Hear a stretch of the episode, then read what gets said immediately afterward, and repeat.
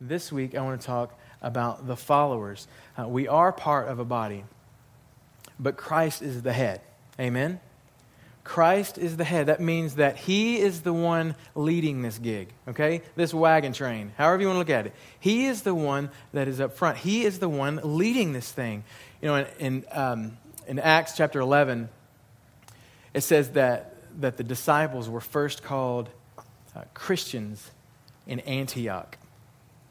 And there was a ton of people who were adjusting their lives to a different way of thinking, a different way of living, and it was very new. It was also very different. It was the way, the way of grace and the way of love, and it totally contradicted religion. And it was encouraging a relationship with God. Um, and I want you to say this with me it was the way of Jesus. Say it again the way of Jesus. In fact, most of us are familiar with the Apostle Paul. We know he wrote most of the New Testament. You remember he, he said um, that he persecuted the followers of the way. He persecuted, some of your Bibles say, he persecuted those who belonged to the way. In other words, he harassed and even killed some of the people who followed Jesus. I don't know if you knew this or not, but that word Christian, you know, we call ourselves Christian. The word Christian, Christianos in the Greek, that literally means a follower of Jesus, someone who follows Jesus. I mean, people were living, uh, they were leaving their, their, their, families, they were leaving their homes, they were leaving their jobs. And we know that Peter and, and James and John, they were all fishermen. They left everything, they started following Jesus. People were, were giving their very lives, literally laying down their lives. People were dying for the sake of Jesus. And there was a time when, um, when Peter was writing in one of his letters, and he says, he said, But everyone, if anyone suffers as a Christian, he is not to be ashamed, but is to glorify God in this name. And what that means is that the way they followed the way, the way they followed the way, would bring glory to the one that they followed. Okay? To bring glory to something means to exalt the reputation of whatever it is that you're bringing glory to. Okay? So the way that they followed the way was bringing glory to the one they followed. And we know that that was Jesus. Uh, I was thinking about um, the scene in the Bible where, where Paul is, is in front of some pretty big wigs, um, especially King Agrippa. And he's having a conversation and he's trying to defend himself, really, but he's talking about the gospel. He's really preaching the word. He's telling the good news. And Agrippa replies to Paul after Paul goes through his whole, whole uh, exhortation and says, In a short time, you will persuade me to become a Christian. And what he's saying is that if I'm not careful, you're going to persuade me to follow Jesus. I mean, this is what King Agrippa uh, was saying. Now, think about this. I don't know if you know this, just real quick. King Agrippa, Herod Agrippa I, was the grandson of Herod the Great. You guys remember who Herod the Great was?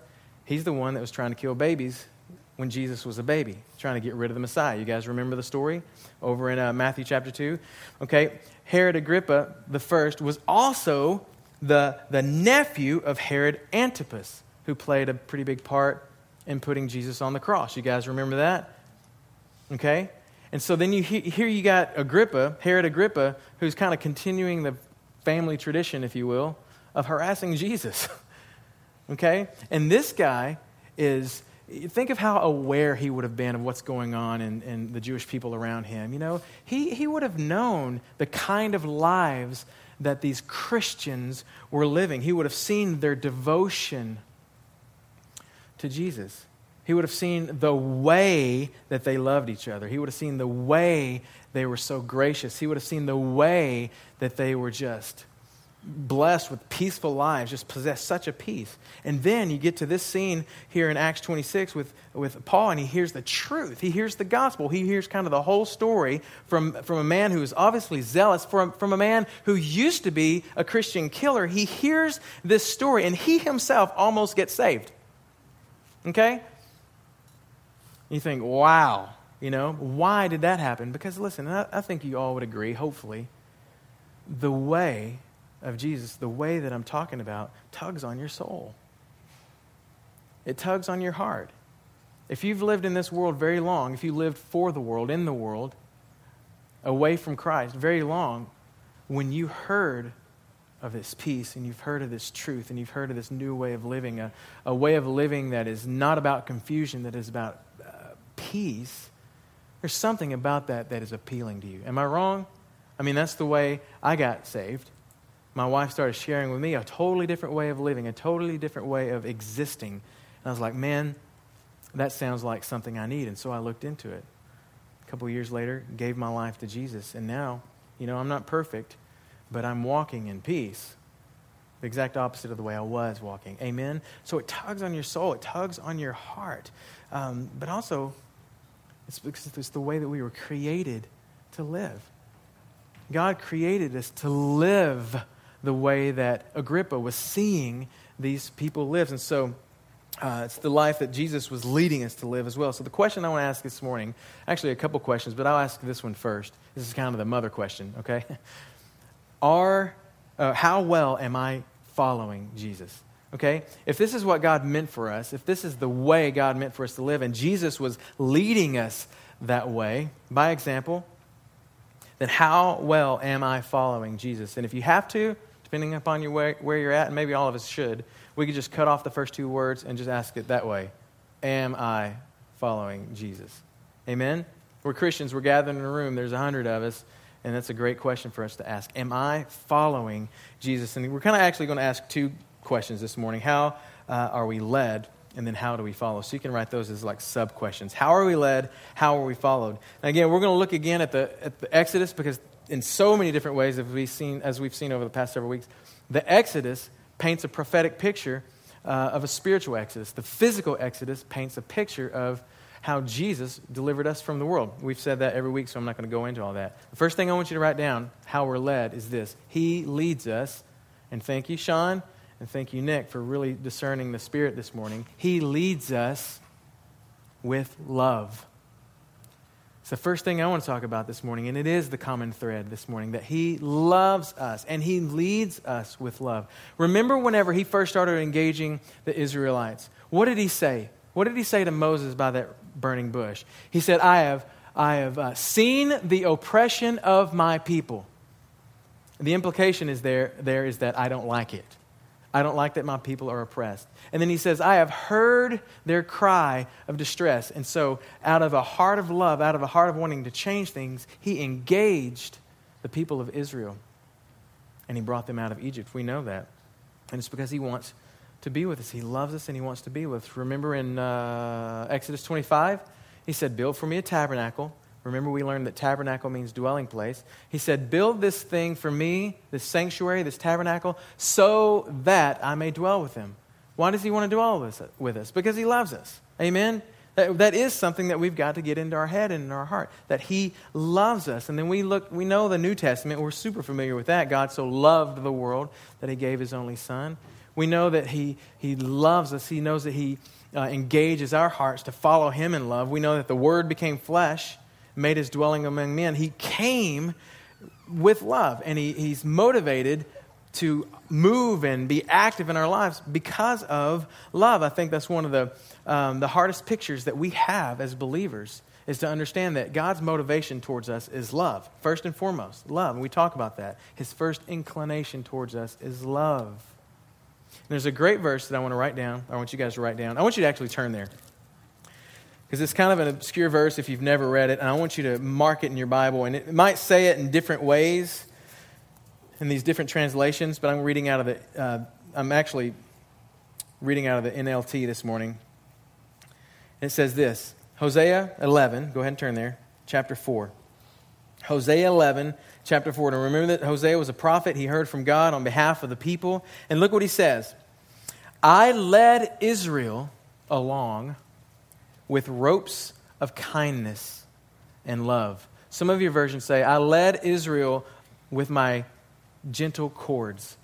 Okay? I led Israel along with my ropes of kindness, and I lifted the yoke from his neck, and I myself stooped to feed him. Have you ever read that verse? Man, what a great verse. I was reading a couple of commentaries, and a very, very, very popular commentary is by Henry Clark. I want you to I want to read what he says about this verse. He says, This is a reference to leading strings, okay? And one end of which is held by a child, the other by its nurse, by which the little one, feeling some support, gaining some confidence, endeavors to walk. You guys hear that? This is, the, this is the verbiage that Hosea is using. I led Israel along with my ropes of kindness, my gentle cords, uh, my ropes of kindness and love. It's a reference to leading strings. Everybody say leading strings. It's like walking and you got a rope tied to you. Y'all, some of y'all do that to your kids. You just strap them to your back and you just walk. And they fall, then you drag them, you know? so leading strings, leading rope, whatever, you, dog leash, whatever it is that you use, okay? One end of which is held by the child, the other by the nurse, because remember back then they had, they had nurses and, and all kinds of stuff, by which the little one, feeling some support and gaining some confidence, endeavors to walk. God, their heavenly Father, talking about Israel, made use of every means and method to teach them to walk in the right and only safe path.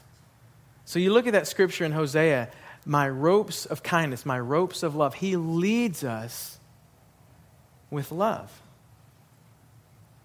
You know, I think sometimes we have in our, in our head and in our heart that somehow God goes and grabs some barbed wire and then just wraps us with barbed wire and ties us to the back of his four wheeler and drags us around the pasture. No. His desire is that we endeavor to walk that we walk with confidence. And He's willing to put that string there, that, that um, leading string, into a walk. And sometimes He may walk a little faster, sometimes He may walk a little slower, and He knows which way to walk because He is actively involved. Amen? The Lord leads us with love. Now, listen, Romans 13, verse 10 says that love is the fulfillment of the law. Okay? Some people still want to try to make their relationship with God or their dealings with God all about the law. You know, I follow the rules, I follow this, I follow, but you don't know God. See, the law, it says the law is the fulfillment. I mean, the love is the fulfillment of the law. Sometimes the new covenant, the New Testament is called the covenant of love versus the law, which is the old covenant, the, the Mosaic covenant. Okay? We still want to try to walk and, and it's just upright and it's rigid. And man, I'm just going to obey. And we are supposed to obey and we are supposed to follow God's laws. But our relationship with God has to be about love, not about the law. And in, in Christ, those two can coexist together. Amen? And I thought about this in John 13. It says, A new commandment Okay, that makes sense based upon what we just read in Romans 13. A new commandment I give to you that you love one another. Even as I have loved you. You guys see the picture? So also you should love one another. By this, all men will know that you are my disciples. Another way of saying that is by your love, by responding to my love and loving one another, people will know that you follow me that you are part of a body and that I am the head. I am the one leading the way. If you have, he goes on to say, love for one another. So, my question, my little sub question is this. We, we know that he leads us with love. Here's a question for you personally Am, uh, am I, are you living a life of love? Okay, I'm not going to spend a lot of time there. It's a simple question. I think we get it. Are you living, am I living a life of love? Am I loving the Father? Am I understanding His love? Do I see a leading string or a spool of barbed wire when I think of God? Okay? Because depending upon how you view God is going to depend upon how you model or lead others in your life. If you got barbed wire in your brain, guess what? You're not going to be very nice to others. You're not going to love others. Now, you may have that general, superficial, I love uh, I love you kind of a look on Sunday mornings. Hey, I love you. How you doing? Good. I love you, you know. But what about when the rubber meets the road and the body needs its members active? Will you love then? You will if you understand that God has been leading you all along with a leading string. Amen? Another question is this or another way that God leads us is this He leads us in righteousness. Okay? He leads us in righteousness. In other words, think about what all was taking place. He's pulling them out of Egypt. We know that Egypt was lawless. They were godless. They did not love God. They, Pharaoh himself said, I don't know your God. So, no, I'm, gonna, I'm not going to let your people go. Okay, so it was this, this whole world of, of um, godlessness.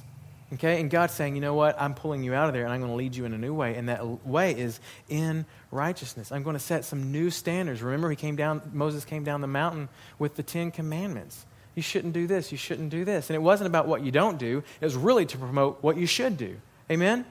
Okay, so I'm leading you in righteousness. He leads us in righteousness. And I thought about this, you guys. You know, Scripture says that Jesus is the righteousness of God, right? You guys know that? Jesus is the righteousness of God. Last week we looked at some pictures and kind of the layout of the camp of Israel. You know what's interesting? We talked about it a little bit last week, but remember we said on the east side, the very first tribe that would uh, move when God said it's time to march. Do y'all remember which tribe it was? The tribe of what? Judah. Okay. Now we know that Judah had the most number of people so that they would be able to fight very well when they led Israel. If they were attacked, Judah's there, bowed up, we got a bunch of people. We're going to kick tail, take names, that whole thing. But you know what's also interesting? God was telling us something.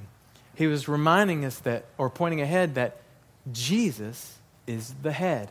Hey, family, it's time for you to get moving. I want to remind you that Jesus is the head. How did he do that? A couple of different ways. For one, what tribe was Jesus a descendant of? The tribe of Judah. Jesus was a picture of Jesus leading the family of God. Did you guys see that? Think of it this way. Um, and I can't remember the scriptures off the top of my head. I wasn't going to talk about this, but there's a scripture where it talks about how Jesus, when he comes, he will come in the east. He will come from the east. So the tabernacle always faced that way, and it always, not southeast, not northeast, east. It's a picture of Jesus is coming and he will lead his people. Amen? And so you see that he leads us in righteousness. He leads us through Jesus, by Jesus, for Jesus.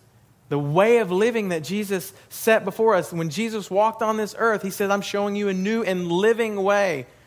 I'm not getting rid of the law. I didn't come to abolish that, but I'm showing you a way that's adding to that, really more than that, fulfilling that, and I'm giving you my spirit, which allows you, gives you the power to fulfill that. So he, he um, leads us with love and he leads us in righteousness. So, my sub question here for us is Are we living a religious life or are we living a life of relationship? I'm sorry, a religious life or a righteous life? Wh- which one are we living? Are we kind of clinging to the law? Man, i have got this right. I've got this right. Because you remember what Jesus said? He was talking to some um, uh, Pharisees over in Matthew 5. And, and he has this whole conversation with them. And then he turns to his disciples and said, You know what? Unless your righteousness, unless your lives surpass or goes past that of the scribes and Pharisees, you will not enter into the kingdom of heaven. So obviously, it wasn't about religion because that's what the scribes and Pharisees were promoting. It's all about religion. It's all about the law. It's all about these rules. And they, get, they started to even get ridiculous, these laws, these rules. And Jesus said, You know what? As you're on this journey, you need to make sure that your righteousness um, goes past the Pharisees. In other words, don't let those guys lead you. Who is leading? Righteousness himself, Jesus Christ. Unless your righteousness surpasses that of the scribes and Pharisees, you will not enter into the kingdom of heaven. He leads us in righteousness. Am I living a religious life like the scribes and the Pharisees? I got all the rules, I'm following, I show up, I tithe, I do all this, but is there a relationship? And is that relationship, uh, is that a springboard for imitating Christ and living righteously? Okay, third thing is this He leads us to the cross. We sang about it this morning. Okay? He leads us with love, He leads us in righteousness, and He leads us to the cross. You remember last week, I should have brought the picture this week. But if you remember the, the way that Israel camped in the desert, the numbers were spelled out and all this, remember it was in the form of what? A cross. If you were looking down the hills, and who are those people down there camping? And if you were look at the kind of the big picture, like those things in Peru, you know, those big, um, whatever they would call them, you look down. I just watched Indiana Jones last night, and so it's fresh in my mind. I forget what they're called. But if you're flying above, you can see these big things. If you're walking along, it looks like maybe just rocks or whatever. But if you're flying above, you can see these things. Well, if you were looking above at the camp of Israel in the desert, what you would have seen is the formation of a cross. Isn't that interesting? You would have seen the cross. Why? Because he's leading us to the cross. Everything was all about Jesus. What he wants us to understand is that the cross changes us if we allow it to. And what I mean by that is this uh, you think about uh, several things that Jesus said. He said it in three of the different Gospels. If anyone wishes to come after me, if anybody wants to follow me, be my disciple, however you want to say it. And he says this in Matthew, Mark, and Luke. He must deny himself and take up his cross. And we've heard that over and over, but that, that's the deal. He's leading us. And where's he leading us? To the cross. If anybody wants to follow me, he's got to take up his cross and follow me. And one time he says he must take up his cross daily and follow me. Not a one time deal, but he paints a picture. This is a daily thing. And that um, taking up his cross is a picture of dying to yourself. If you're following me, then you're, you're truly following me. Not your desires, not your stuff. You're following me. And I will lead you in the way um, that is best because I am the way. Any other way to the Father isn't going to cut it. You've got to follow me. I am the way. The, the new and living way, he says one time. Okay? And there's one scripture, it's going to be up the PowerPoint. He who does not take up his cross and follow after me is not worthy of me. You guys, this isn't talking about that one time uh, you know, I walked an aisle and I said, yeah, this is all good. This is talking about a daily surrender and walk with Jesus. Not just a walk with Jesus. Yeah, Jesus, I'm walking with you. Man, I'm sure sorry that you carried a cross. I'm not, I'm, I'm not going to do that. Listen, if you're walking with Jesus, you're taking up a cross. And he says, unless you're willing to take up a cross, you are not worthy to follow after me. So, my question is He leads us to the cross. What's one of the ways that He leads us? He leads us to the cross. So, my question for us, my question for you is Am I living for myself or am I dying to myself? Wow. Remember what I said? All these questions are very important. How well am I following Jesus? Am I living a life of love? Am I living uh, a religious life or am I living a righteous life? Am I living for myself or dying to myself? There's a time where the disciples were having conversations and Jesus was talking about how I'm going to the cross. I'm going to die. Very, I'm with you right now, but very soon I will be in you. I'm, die, I'm, going, to, I'm going to die. And Peter's like, oh, this ain't good. This ain't good. You're, this ain't going to happen. And we know some of the stories. But here in, um, in John 13, verse 36, Peter says to him, Lord, where are you going? And Jesus said, Where I go, you can't follow me now. You can't do it. But you will follow later. And listen, when he says that, he's saying, just because you can't follow me now does not mean that taking up your cross and dying is not still the requirement. He's just saying, I'm not going to um, cause you or allow you to do that now. There's something that you need to wait for later. And I think if we're in tune with the word, we know what that was. What was it? the Holy Spirit. And that's the last thing this morning I want to talk about. He leads us by His Spirit. He leads us by the Spirit of God. John 13, uh, 16, 13 says, When the Spirit of truth comes, He will guide you into all truth. He will not, He will guide you. You guys see that word? He will lead you. He will guide you. He will not be presenting His own ideas. He will be telling you what He has heard. He will tell you about the future. And then the scripture that we have up there this morning is Romans 8:14. All who are led and we talked about the scripture last week. All who are led by the Spirit are the sons of God, the daughters of God, the children of God, the family of God. If you are someone that is constantly led by your own desires, worldly thoughts, the flesh, man, go back to question number one Am I following Jesus? So, my question, my little sub question for you this morning is Am I living for my flesh or by His Spirit? And in case you don't know the difference, Living for my flesh means that my actions, my attitudes as a lifestyle revolve around me. my pleasures, my desires, my wants, my needs, my everything. In other words, it's all about me. If that is consistently the life that you uh, live, then Scripture says you're not living by the Spirit. And the question you'd have to go on to ask is well, then, are you a child of God? I mean, isn't that like, that's the way you would reason that, right? You know what I mean? It's like if you went to, I don't know, I was going to say a stupid example. Never mind, forget that. I was about to go south real quick. But that's kind of the last question. So, are you living for the flesh, or are you living by His Spirit? What what is motivating you to take every step? To take any step? Is it the spirit or is it the flesh? And so you look at that and you see in all of these things, obviously, uh, Scripture says that Jesus himself is love. Scripture says that Jesus himself is righteousness. We know that Jesus, uh, for the joy set before him, like Nick said this morning, for the joy, or Sean, the joy set before him endured that cross. Because he loved us, he came and, and hung on that cross.